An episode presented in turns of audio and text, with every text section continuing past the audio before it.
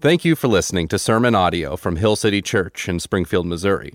We are a community of believers who exist to glorify God by making disciples who bring gospel restoration to our city and world. For more information about Hill City or to support our ministry, you can find us online at hillcitysgf.org.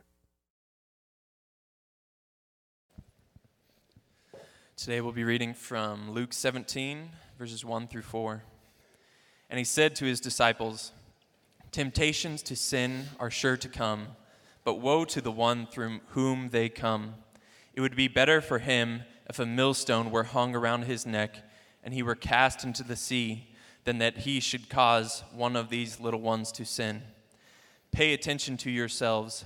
If your brother sins, rebuke him, and if he repents, forgive him.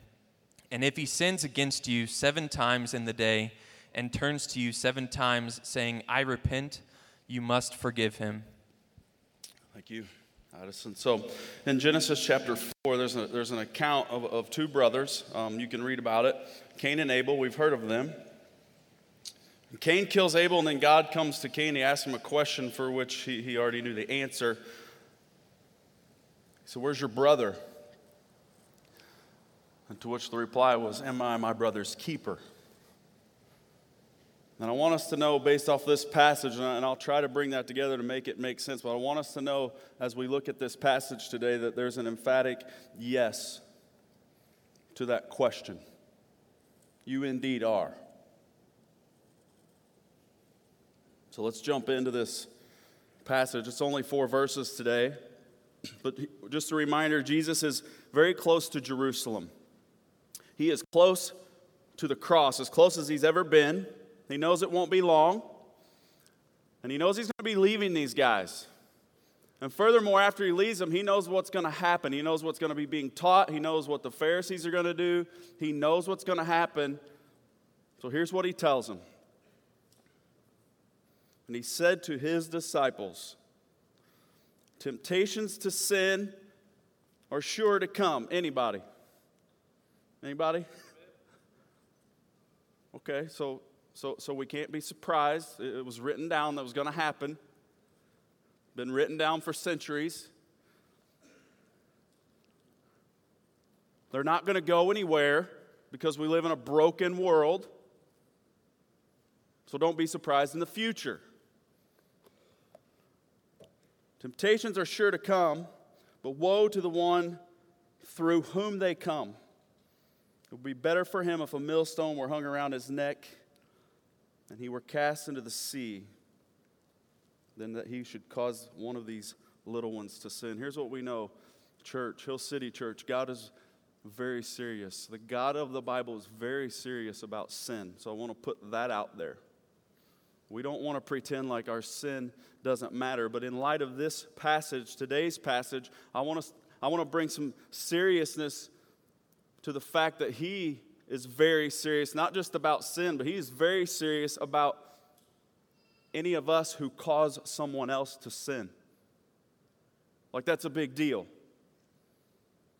He says, Woe to that person. Now, listen, that word woe, just we, we need to get our mind and our, and our head around it, right? That is a, a groaning, a grieving, a, a screaming of, oh no, oh no.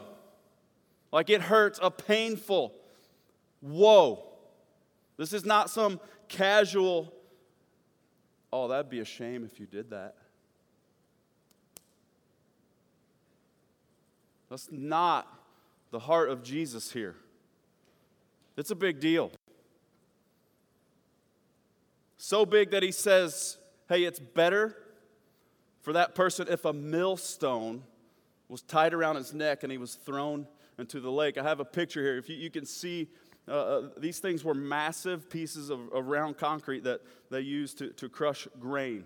Okay, so we're not talking like a little brick. We're talking about something massive, tied around your neck, thrown in the water. You have no chance. You're going straight to the bottom. And what a miserable, miserable death. Right? Uh, may, maybe I'm the only one that's a little bit scared of water here, but like, man, I don't want, I mean, I think a lot of ways I'd rather go. And Jesus is like, oh, it's, it'd actually be better that would be better. than if you cause one of these little ones, little ones in that passage, he, he's talking about his followers. Everybody at this time was a new believer. He's just talking about believers. So, what I want us to do this morning is may we take a healthy personal evaluation and just ask ourselves have I, have I caused someone to sin? Now, let me do you a favor. I'm going to give you the answer yes. Guilty.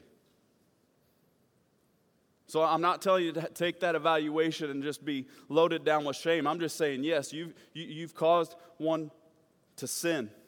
Like, right? We've got, boy, we've got people with boyfriends and girlfriends in here. Like, I know what goes on on Saturday nights and Friday. Like, yes, you've caused someone to sin. What about parents? Parents, have we caused our kids to sin? Are we, are we teaching our kids things that just aren't true? Business partners, like, like business people, have, have you caused a person you're doing business with to be dishonest? Like, listen, eventually we do this evaluation, we're guilty. And, and all I'm saying this morning, uh, as we take this evaluation, I don't want, again, I don't want you to, to walk out of here full of shame. I want you to do this. I, just, I want you to confess it, and I want you to just repent from it. Because he, you do that, he's faithful and just to forgive you and cleanse you from all unrighteousness. That's what, that's, that's what I'm calling us to this morning in light of this passage. But I want to do a little bit more this morning with this passage. I, I want you to take that evaluation. I want you to be bold enough to confess it, bold enough to repent from it. But I want us to look at this. I want to give you a strong warning about specific temptations that you may not recognize.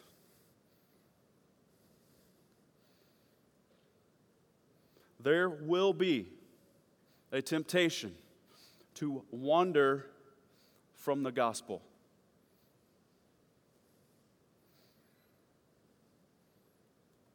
And sadly, the people that will most likely cause you to do that are Bible teachers or so called Bible teachers. These are counterfeits, and they look good, they, they look right, they talk right, and man, they seem like they are there, but you've got to you got to watch out.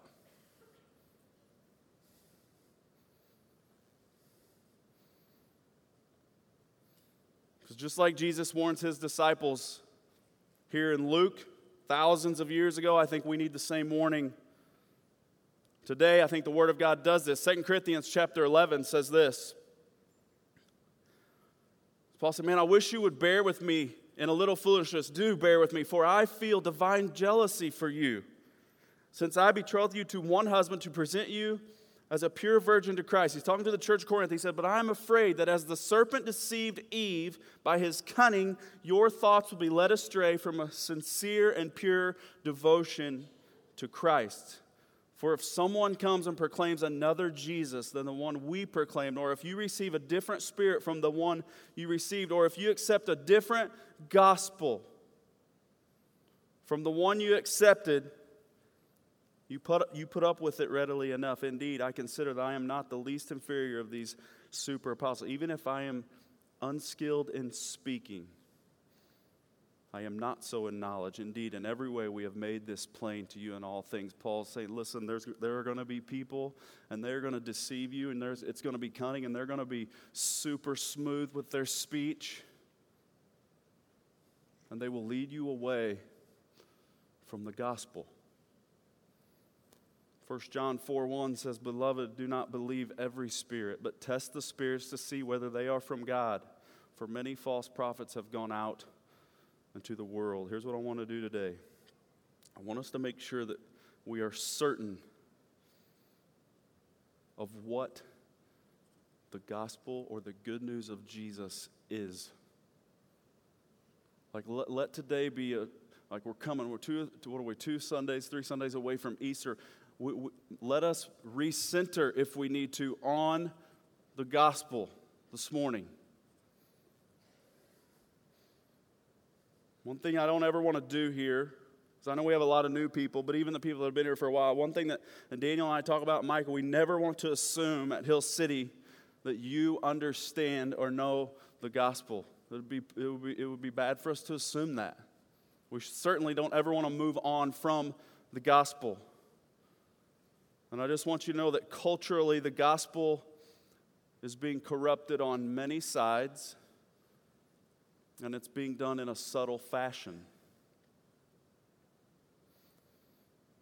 So, can I give you some just common thought patterns, maybe some common things in teaching that you need to probably be very suspicious of? Can I do that this morning? Okay, don't answer me because I'm going to do it anyway. Just give you three or four. Here's the first one ambiguous teaching that promotes a man more than Jesus. We got to be careful of that. What do I mean by that? Any kind of teaching that's a promotion of me placing my hope in something other than Jesus. Typically, that manifests itself in that I place my hope in me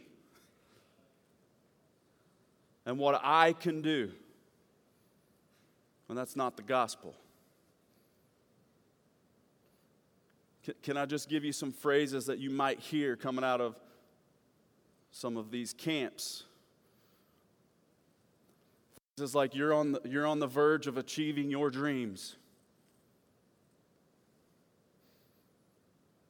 Phrases like you can speak things into existence.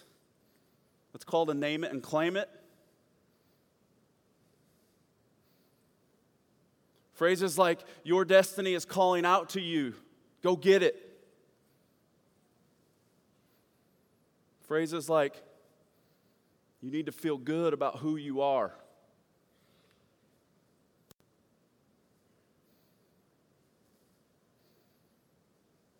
Those sound good, but they're just not the gospel. An incorrect belief coming out of one of these camps might be well, if I'm, if I'm just better today than I was yesterday, then God is proud of me. And that makes for a great country song, it's just not the gospel.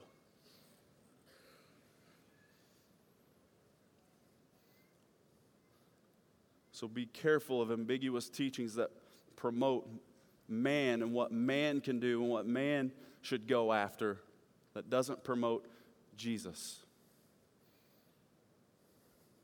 Here's another teaching teaching that says that the gospel saves you from suffering or from temporary suffering.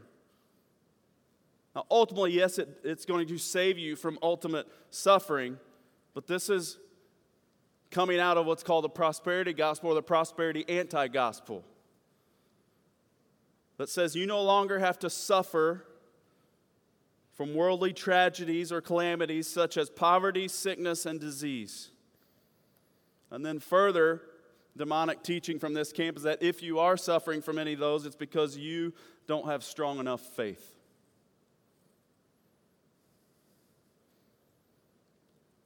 Now, these teachers usually draw you in with questions around disease and sickness and poverty. And one question would be like, what father would want that for his kids?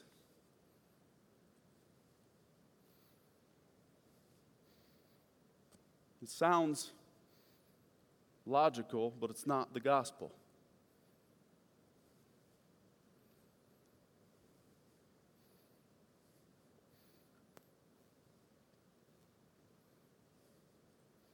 Third, so another third thing I would caution you to be studied up on, maybe it'd be a better word to put it, careful of,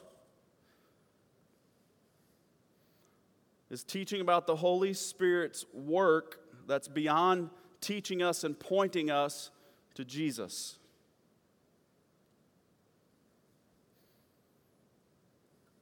This is a camp that puts a ton of emphasis on like signs and wonders.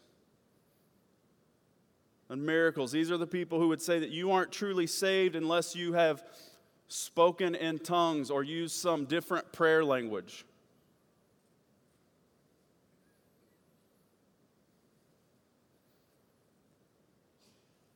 So, part of the good news of the gospel of Jesus is that the creator God of this world does understand English. And you can pray to him in English, and he knows every word of it.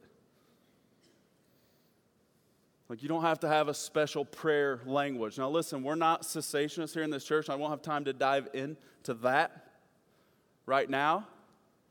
But without question, the Bible puts very specific boundaries and parameters around what speaking in tongues should look like. And I can just confidently tell you from Scripture that you can be saved. You can be a born again child of God and never do that.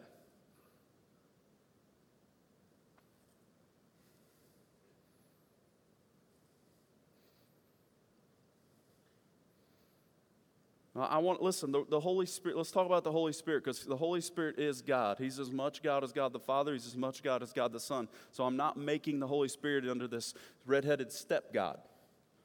Right? Like He matters, but He has a specific role, and we can go to Scripture to learn exactly what He is to do. John 16, verse 14, 15 gives us an idea. This isn't the only place in Scripture, but it says, When the Spirit of truth comes, that's the Holy Spirit, He will guide you into all truth.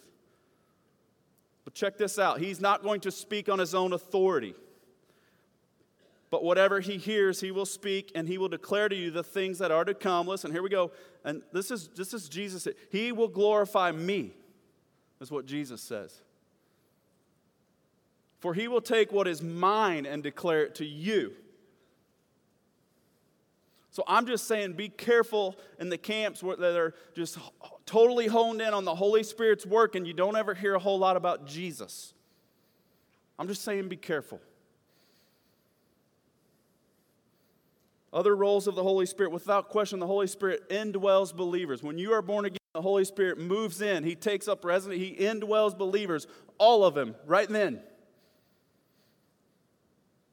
The Holy Spirit's job also, another role of the Holy Spirit is to bring conviction. When you are truly a believer, you will be convicted of your sin. The Holy Spirit does that. The Holy Spirit will cause you to see truth. The Holy Spirit unites us with Christ. The Holy Spirit teaches us. The Holy Spirit comforts us. The Holy Spirit produces fruit of the Spirit.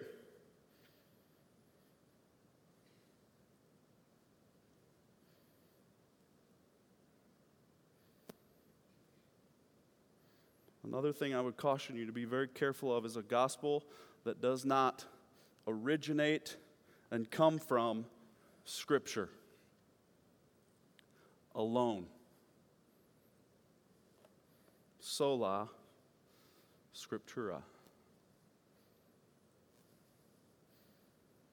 See, many people are teaching that Scripture is inefficient, that Scripture is imperfect that it cannot give us what we need to teach the knowledge and the grace of God, that we have to have more. Now, if you're a covenant member of this church, let me remind you that we have covenanted to submit to the authority of scriptures as the final authority on all issues.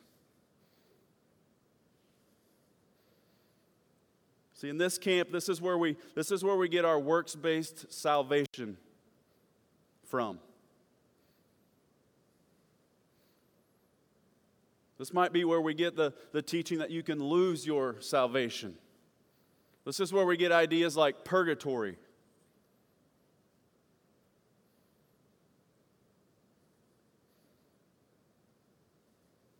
And I just want you to be careful because much of that teaching is called extra, it's extra biblical. It's teaching that comes outside of Scripture right? And, and you got to be careful because some people will stand on stage and they'll teach and they'll say I got, I got a revelation from god. I got a word from god. He spoke to me that i have to tell you. And i'm not going to tell you they don't. All i'm saying is this. You better be able to go to the bible and tell me the exact same thing because that's the finished revelation of god. And that's what we are going to be as true and as faithful to as we possibly can at hill city church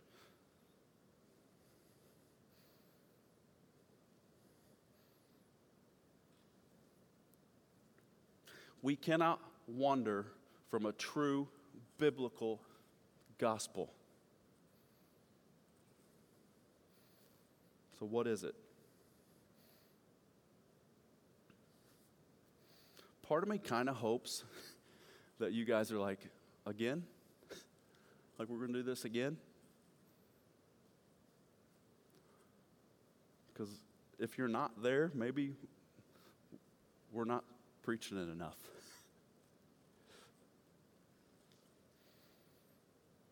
The gospel is this that God created everything for his glory, and it was good and it was perfect. And mankind was in a perfect, right relationship with a perfect and holy God. But then we, mankind, that's you and me and every human being that's been born after uh, Adam and Eve sinned, we sinned against a perfect, righteous, and holy God. And here's how we did it we were deceived into thinking that we could be God.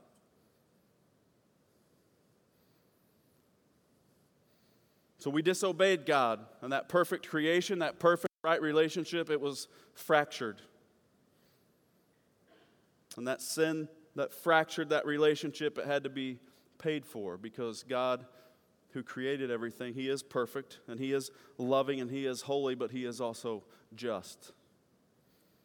And there's no possible way that you and I could be brought back into a right relationship with this perfect and holy God without a payment for that sin. That would be unjust. Now, the problem for us is that the payment that was required for that sin was impossible for us to pay. We couldn't do it. We couldn't do it. We were essentially dead in the water. We were dead people walking. The Bible says as much. Check out Ephesians chapter 2. If you're new to this church, we read this passage all the time. Okay, and you, that's you and me, were dead. Any questions? Dead in our trespasses and sins in which we walked, following the course of the world, following the prince of the power of the air, that the spirit that is now at work in the sons of disobedience, among whom we all once lived in the passions of our flesh, carrying out the desires of the body and the mind. And we, you and I, were by nature children of wrath, just like the rest of mankind, like every human that's ever been born. That's the situation we find ourselves in because of sin. The gospel is this that God is about His glory. And because He loved us so much, He had a plan for this sin all along. Make no mistake, God was never caught off guard by sin. He was never surprised by sin. He never ever lost control when sin entered the world.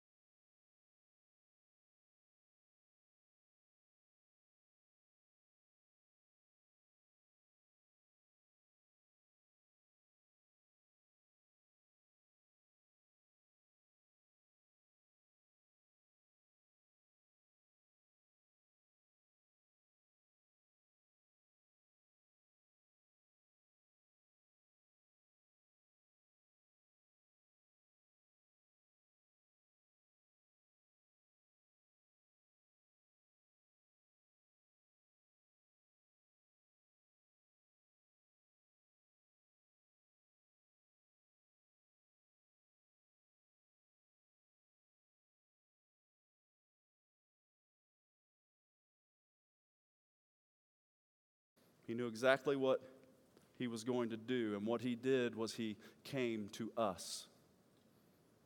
Like we don't get to him without him coming to us first.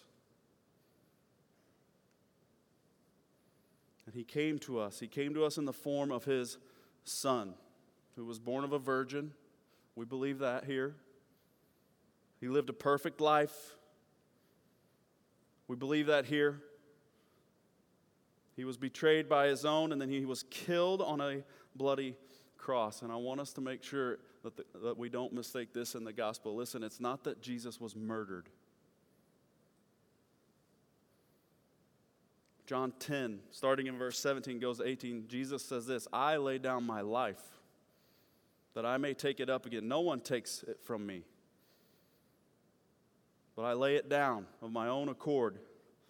I have authority to lay it down, and I have authority to take it up again. This charge I have received from my Father. So Jesus never lost control when sin entered the world. He did not lose control ever, even in the middle of the bloodiest crucifixion you can imagine. So Jesus goes to a cross, and on a cross, God poured out his wrath on his son. And let me be very clear it pleased God to do it.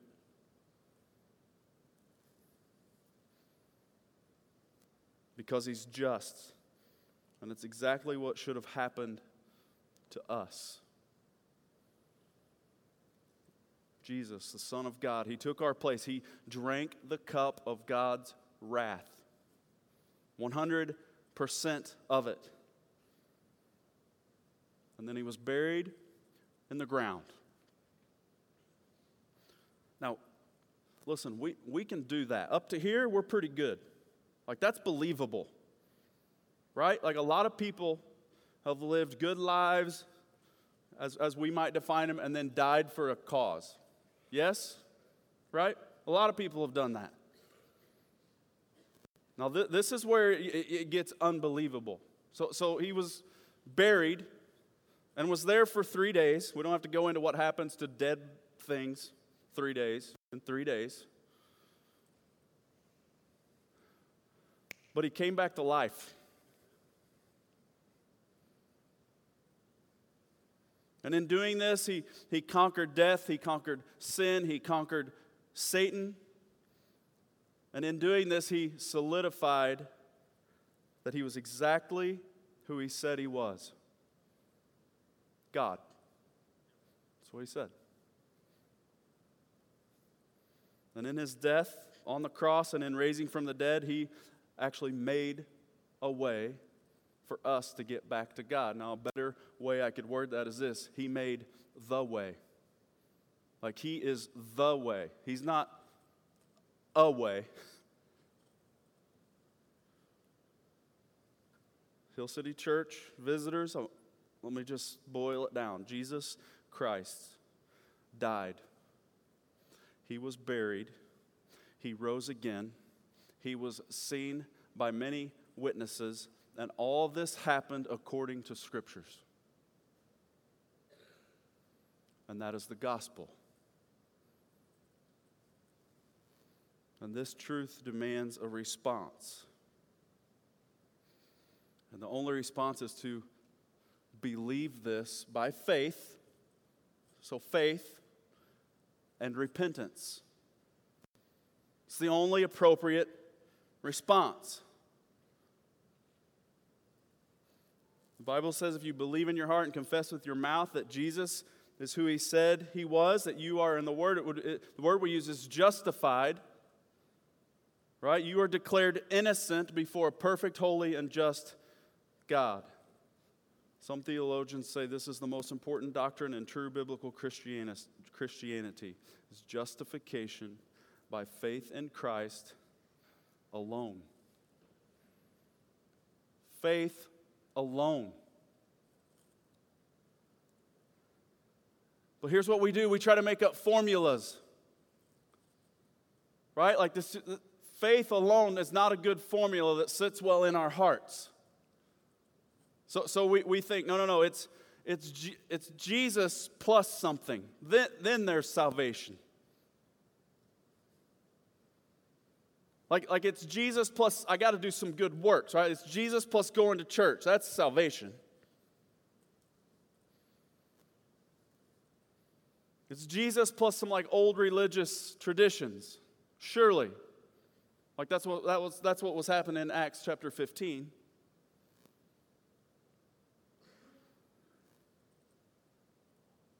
Like it's Jesus plus this other prayer language I got to have that, that will Save me. It's Jesus plus the sacraments. That'll save me. That's salvation. See, we like these formulas, and then we even get really like, like clever and making some that actually sound really good. It's like Jesus plus obedience equals salvation. That seems like we might be onto something, but it's not the gospel. None of these that I just mentioned are the gospel.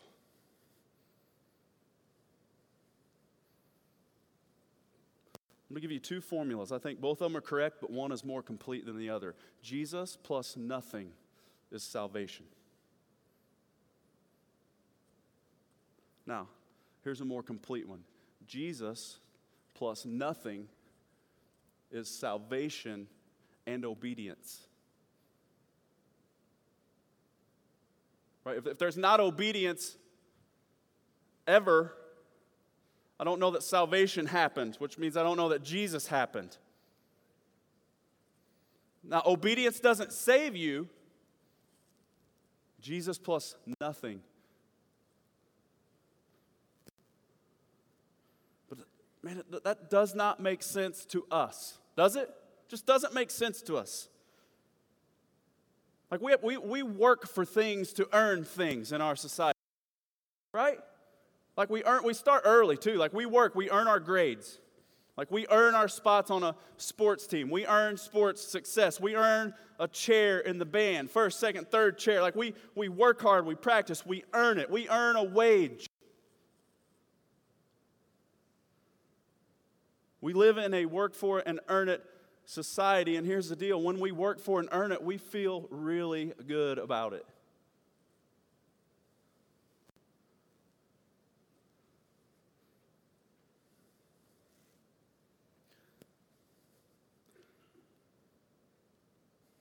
Let's go back to verse 1 in light of that. Temptations to sin are sure to come. See, we will wonder, We will wander away from a true gospel back into this mentality that we can earn this. Prone to wonder, Lord, I feel it. Prone to leave the God I love. Anybody? Hill City Church, don't ever wander from the gospel. Don't leave the gospel for some mystical nonsense.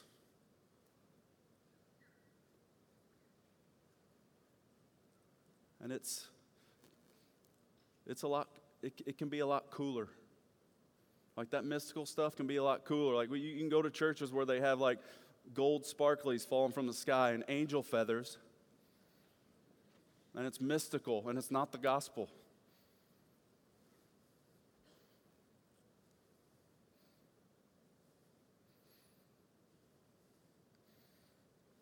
Look at verse 3. Pay attention to yourselves. You got to listen, this stuff is so subtle. Pay attention to yourselves. It matters. But don't just pay attention to yourselves. Hear me, Hill City Church, pay attention to each other.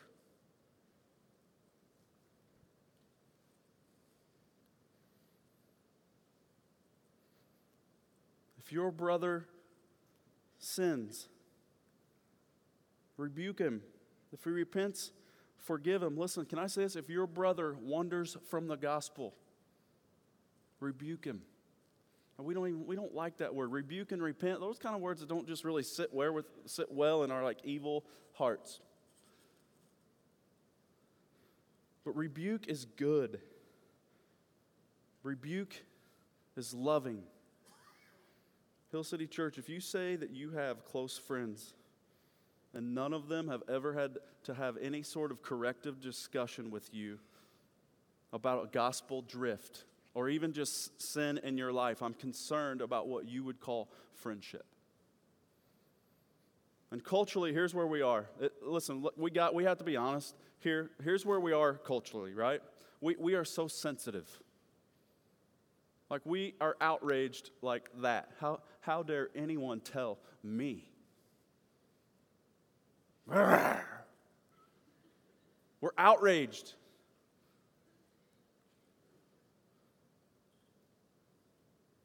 Man, proper rebuke, biblical rebuke, that's something that's done in love that we should receive well. And listen, I know it's, it might seem unkind at first. And here, here's kind of a thing that's pretty popular in our society right now this. It kind of grosses me out. Let me try to channel like my inner valley girl or whatever. But like, I just don't need the negativity in my life. Right? If somebody tells us something we don't like, and that's actually being counseled. Now, listen, I, I kind of get what some of it means, but just because someone disagrees or if someone comes to you, don't assume that it's just negativity. Furthermore, imagine if that was Jesus' attitude. Is that, a, is that a gospel response? Negativity out of my life. Like, imagine Jesus retreating to go pray to the Father. He's like, Father, there's too much negativity around me. I need you to, I need to get rid of it. The cross would have never happened. like, he, he would have never hung out with his disciples.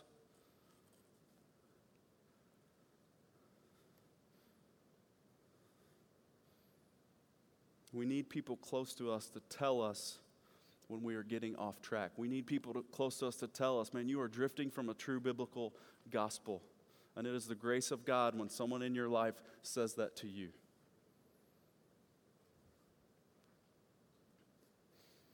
Let's finish up with verse 4.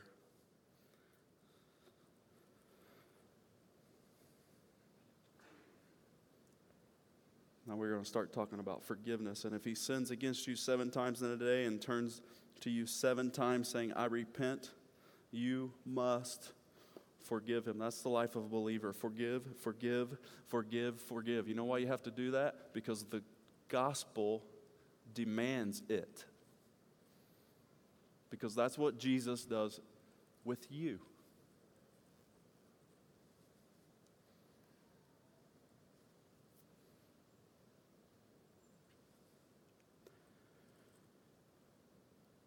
So, God,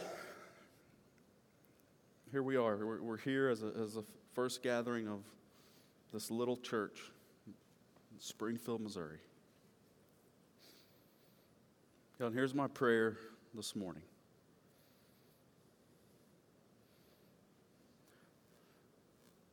My prayer is that no one in this room will be deceived into believing a gospel that isn't yours.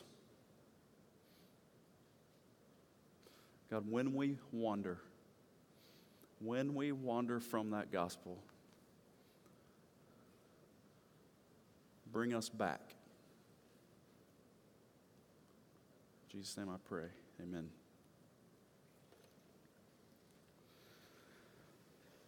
So we're going to come to the table. And this isn't something that's going to make God proud of us. This isn't something we do because we are good. Some of the best news you're ever going to hear in your life is that you are not good, but that God is. Because when you start believing that you're good, you kind of have only two endings to those, that, that, that, that sort of thought process. So it's either pride yeah, I'm pretty good. Or shame, because eventually you're going to find out I'm not very good. And I thought I was.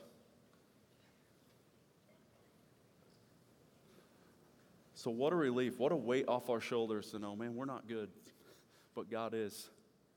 That's what we're coming to the table to recognize. We're, we're going to rehearse the gospel. He showed us how good He was by making the way.